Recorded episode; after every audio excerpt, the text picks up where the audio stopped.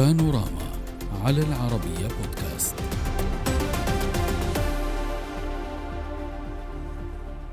في أول زيارة رسمية له منذ انطلاق الحرب الأهلية في سوريا وصل وزير الخارجية المصري سامح شكري إلى دمشق حيث التقى رئيس النظام السوري بشار الأسد بالإضافة إلى وزير خارجيته فيصل المقداد.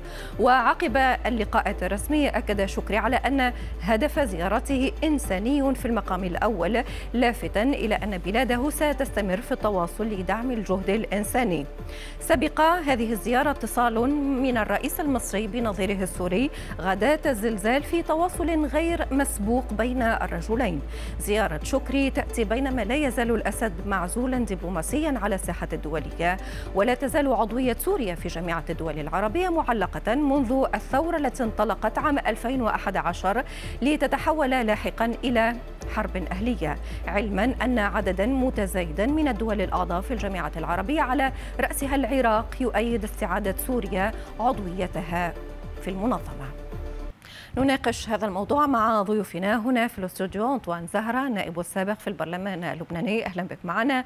ومن القاهرة الدكتور عماد جاد عضو لجنة الشؤون الخارجية في البرلمان المصري سابقا ومستشار مركز الأهرام. أهلا بكم ضيفي الكريمين.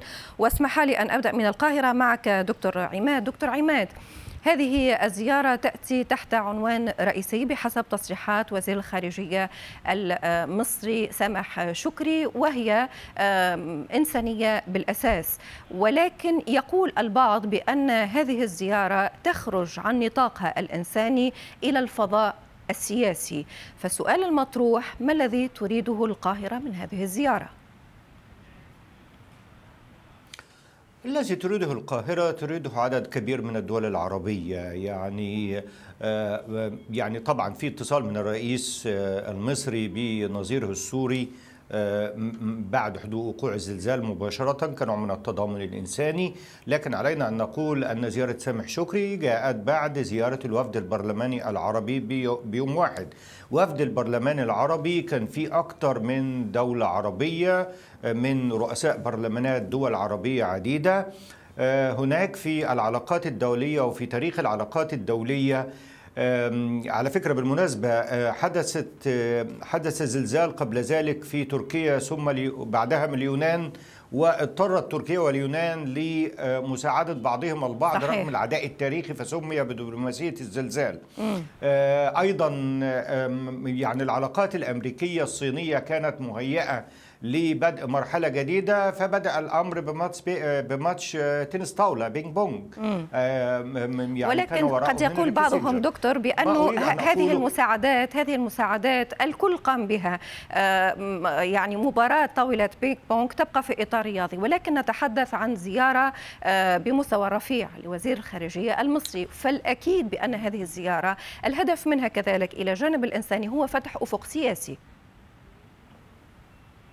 مؤكد. أنا كنت عايز أوصل لحضرتك حتى ماتش البينج بونج اللي أنا قلت إنه آه، آه، إنه بدأت بيه العلاقات الأمريكية الصينية. أقصد أقول أن الظروف الموضوعية كانت مهيئة بحيث تنتظر حدث ما لكي تبدأ المسائل لكي تبدأ العلاقات أو يبدأ الاتصالات. م. الاتصالات آه، موجودة قادتها الجزائر معها أكثر من دولة عربية. آه، نوقش عودة الجزائر سوريا إلى آه، مقعدها في الجامعة العربية. نوقش ذلك في الجزائر بشكل واضح. الجزائر قادت هذه المبادرة بشكل نعم. رئيسي ومعها مصر. آه، ولا, ولا ننسى أن عدد كبير حتى من بين دول الخليج من رؤساء مجالس دول الخليج منها الإمارات وغيرها آه، كانوا موجودين ضمن الوفد البرلمان العربي. إذا أستطيع أن أقول أن الظروف الموضوعية كانت ناضجة بحيث تبدأ هذه الزيارة ويبدأ الانفتاح لحسابات كثيرة يمكن أن نعددها. آه، طيب الدول سأعود, سأعود لك ولكن سألتقط منك آه، كلمة الانفتاح. حضرتك تتحدث عن انفتاح في حين أن البعض الآخر يتحدث عن آه، كسر العزلة السورية في هذا التوقيت. سيد أنطوان كيف ترى الموضوع؟ هل يمكن لهذه الزلزال؟ هل يمكن لدبلوماسية الكوارث؟ كما تسمى أن تفتح أفاقا جديدة وتكسر عزلة سوريا. آه، في الواقع اولا بدك تسمحي لي بلحظتين. أشكرك على الاستضافة المرة الثالثة بفترة شهر ونص لعشتهم بالإمارات اللي هي بلدي الثاني وأشكر اهتمام بعض اللبنانيين اللي استفقدوا وجودي بلبنان وعم وعم بيطرحوا تساؤلات أهلا بك معنا. تفضل. آه. آه هذا الموضوع لا شك انه التضامن الإنساني والشعور الإنساني آه لا يرقى إليه أي شك ولا يمكن أن آه يتم الاعتراض عليه من أي طرف كان. نحن الذين قاسينا ما قاسيناه من هذا النظام في سوريا تعاطفنا مع الشعب السوري في محنته خلال الحرب وفي المحنة الطبيعية اللي تعرض لها مؤخرا واللي للتذكير فقط يحكى عن 5000 وبعض وبضعة مئات قتلى سوريين الله يرحمهم ويشفي المرضى. آه هذا النظام الذي يقود سوريا آه تشرف بإبادة 200 ضعف هذا العدد في حربه على الشعب السوري. وبالتالي أنه الشعور الإنساني مع الشعب السوري يتضمن مساندة الشعب السوري مؤاساة الشعب السوري وليس تعويم النظام بحجج قد يكون المصلحة الاستراتيجية العربية آه، تقتضي أن تعاد سوريا إلى الحضن العربي. ولكن هل شروط العودة التي كان يطرحها العرب عندما أخرجوا سوريا من جامعة الدول العربية توفرت؟ هل ولكن خرجت شروط ولكن ما شروط يقول هل خرجت سوريا التي يمكن أن نتحدث عنها. هل خرجت سوريا من الحضن الإيراني وعادت إلى منظومة المصلحة العربية المشتركة؟ م. هل انسحبت ميليشيات إيران من سوريا؟ هل أعادت سوريا شعبها المشرد؟ يحكى عن 10 ملايين سوري مشرد بالداخل والخارج. هل أعادت جزءا من هذا الشعب إلى أرضه في المناطق الآمنة على الأرض السورية؟ هل قامت بأي مبادرة للعودة إلى الحضن العربي نعم. وليس الاستفادة من الإمكانات العربية هذه أسئلة مشروعة تطرح وتطرح خاصة على من استبعد سوريا عن مقعدها في الجامعة العربية منذ 12 سنة م. إذا كان وجودها في الجامعة مصلحة استراتيجية وقومية عربية لما خسرتم هذا الوجود ل 12 سنة م. وإذا كان لم يتغير شيء منذ ذلك الحين إلى الآن وما زالت في صلب المحور الذي يعتدي على الأمن العربي ويجند ميليشيات ويعبث في الأمن عن المحور العربي. الإيراني. الإيراني طبعا. مم. فما الداعي إلى هذا طيب. الانفتاح؟ تحدثت عن شروط سيد أنطوان أنقلها لضيفي دكتور عماد، دكتور هل تعتقد بأن الوضع الحالي قابل لأن يفتح ملفات هذه الشروط بأن يتم التفاوض فيها قبل عودة النظام السوري إلى الحضن العربي إن كانت هناك نوايا عربية لعودته أم أن الحسابات والترتيبات الحالية يمكن أن تتعدى هذه الشروط؟ لا يعني لا أستطيع أن أقول باستاتيكية الموقف يعني بمعنى إنه قد تشترط دول آه، على أخرى تلبية مطالب معينة ثم يتجاوزها الواقع. م. يعني آه، المسألة ليست مطلقة في ذاتها بمعنى إنه حصل اللي حصل في سوريا منذ اللحظة الأولى كان هناك قرار عربي بالمقاطعه و و و ماذا كانت النتيجة؟ قتل تشريد لاجئين آه، تقسيم الأراضي السورية بحكم الأمر الواقع وتغلغل إيران في مفاصل الدولة السورية. آه، لا يعني انطلاقا من الواقع إذا كان أرواح. هذه أرواح دكتور ف... عماد. قد يقول لك البعض بأن الخسائر جسيمة نعم. كذلك وبأن العودة دون شروط قد آه، يكلف حسرة للجانب الذي طالما عارض النظام السوري. هكذا يطرح الموضوع ممن يعارض عودة النظام السوري إلى الحضن العربي. أنا أنا أقوم بالتحليل ولست صانع قرار ولا متخذ قرار. أنا آه، حديثي بالتحليل يقول نعم. بأنه إذا كانت العشر سنوات الماضية بكل ما ترتبت عليه من من دماء وتهجير ومعاناة وتمزيق للأراضي السورية وتمكين إيران من مفاصل الدولة السورية ماذا فعلت المقاطعة العربية والحصار العربي؟ عمقت من الأزمة السورية. صحيح لا يعني أبرئ النظام السوري لكن هذا هو الذي حدث. العراق حدث فيها نفس الأمر وعانت معاناة شديدة آه، وحينما انفتح العرب على العراق تم يعني استعادة العراق تدريجيا بدليل أن رئيس البرلمان العربي حاليا هو رئيس البرلمان العراقي. وبالتالي ما أود أن أقوله هو أن علاقات الدول وسلوكيات القادة ومنطقتنا مليئة بجرائم عديدة يعني الحرب الأهلية اللبنانية ليست ببعيدة وقادتها موجودون.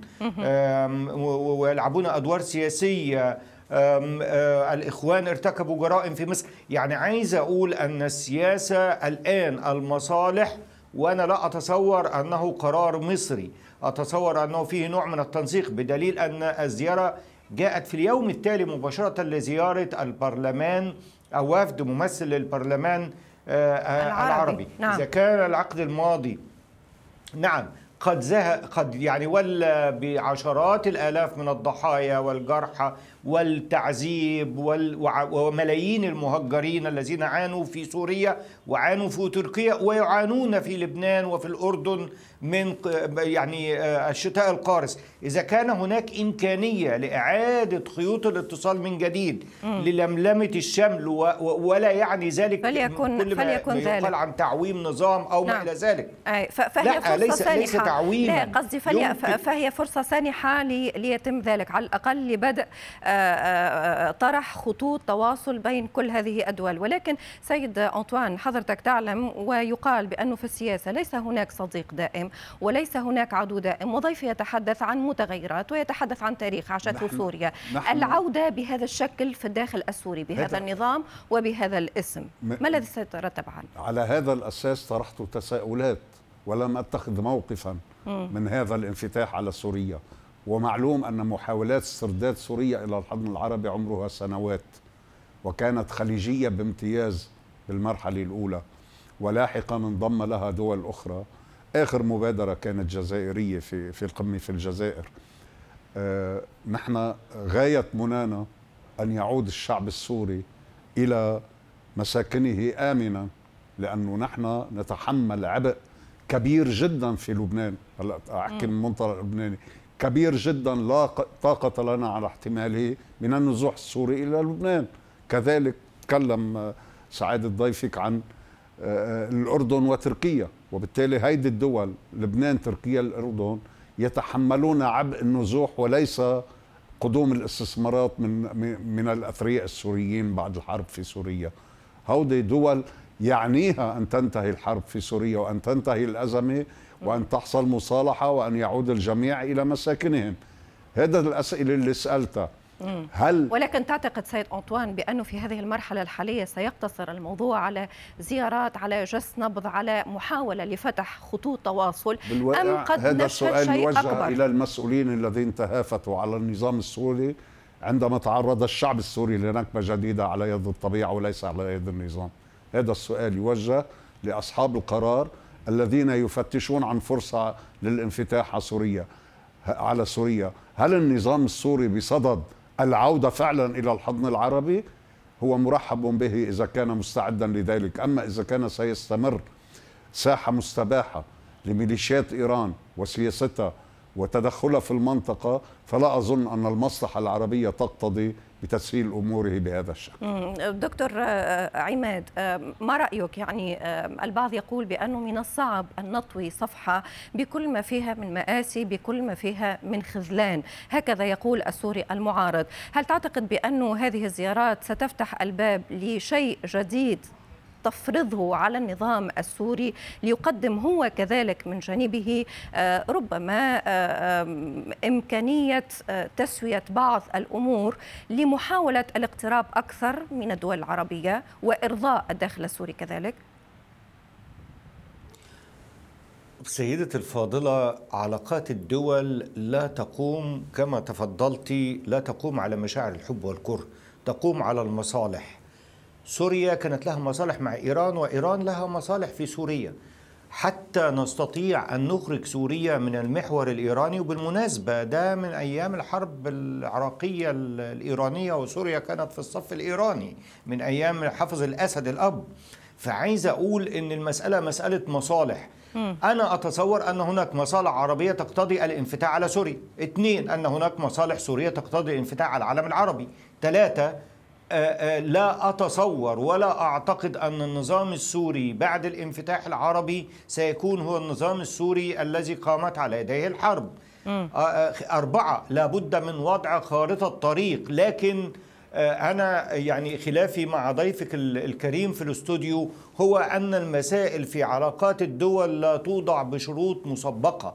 هي تستغل ظروف موضوعية معينة فتبدأ. العرب خسروا كلهم جميعا الدول ولكن ولكن خسرت ولكن حتى على مستوى الأرواح دكتور حتى على مستوى الأرواح. صحيح ولكن فقط أتفاعل مع حضرتك لما تقول بانه العلاقات بين الدول لا توضع أو لا نبدأ العمل عليها بشروط مسبقة. ولكن مثلا لما نتابع محاولة التقرب التركي من مصر مصر كانت فرضت شروطها مسبقا على تركيا لمحاولة بدء الحديث عن تقارب فلماذا ما يفرض على تركيا لا يفرض على نظام الأسد في هذه الحالة. لا هقول لحضرتك لأن هنا مشكلة الأسد مع شعبه. يعني مشكلة في انقسام داخل الشعب السوري. هناك تيارات وأفكار وفيها جماعات متطرفة وفيها سلاح وفيها أنصار لتركيا على الأراضي السورية وغيره. مشكلة مصر مع تركيا أن تركيا كانت بتدعم جماعة الإخوان المسلمين كانت بتستضيف قنوات تهاجم النظام المصري ليل نهار كان أردوغان نفسه بيهاجم النظام المصري وبيصفه بالانقلابي. يعني كانت مشكلتنا أنه يوقف هجومه يوقف هذا الأمر. لكن مع الأسد مشكلته مع شعبه.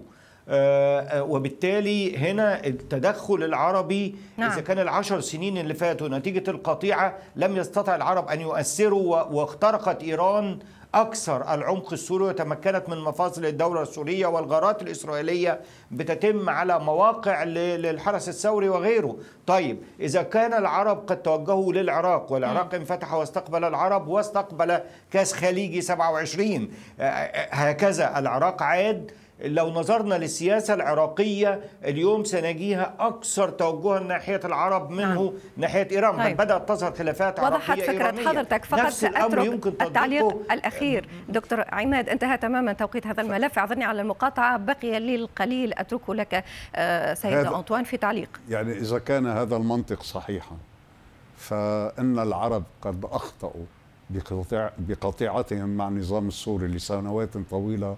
وخسروا كثيرا نتيجة سياسة المقاطعة للنظام السوري. كان الأجدى بهم أن لا, يقو أن لا يفرضوا هذه القطيعة م. على النظام وأن يستفيدوا من قدراته استراتيجيا ويستردوه من الحضن الإيراني. بس هذا كلام تبريري ليس كلاما واقعيا. التجارب ماثلة أمامنا وبرجع بعيد. منذ اللحظة الأولى في أكد لك كان في رفض خليجي لأسقاط النظام في سوريا خوفا من أن يكون البديل تطرفا اسلاميا. وبالتالي لم يسعوا إلى أسقاط النظام في سوريا. ولكن هذا النظام كان مثل ما تفضل ضيفك الكريم من القاهرة نعم. منذ أيام حافظ الأسد في الحرب الإيرانية العراقية أين كان؟ كان في صف إيران. وبالتالي هذا خياره استراتيجي. آه وكلامه عن العرب والعلاقات العربية والآخره مجرد مصلحة بعترف نعم الدول لها مصالح وليس عواطف مصالح ولكن عمليا نعم. إن شاء الله يكون الاتجاه الآن إلى عكس هذا المسار لأنه كلنا بنرتاح بالعالم صحيح. العربي. نحن نتحدث عن البوصلة العربية ولكن هناك كذلك بوصلة المجتمع الدولي التي سنناقش توجهاتها بعد قليل. سأكتفي معكم بهذا القدر. شكرا جزيلا. شكرا لك. زهرة النائب السابق في البرلمان اللبناني. وشكر كذلك لحضرتك من القاهرة دكتور عماد جاد عضو لجنة الشؤون الخارجية في البرلمان المصري سابقا ومستشار مركز الأهرام. شكرا لكم السلام عليكم.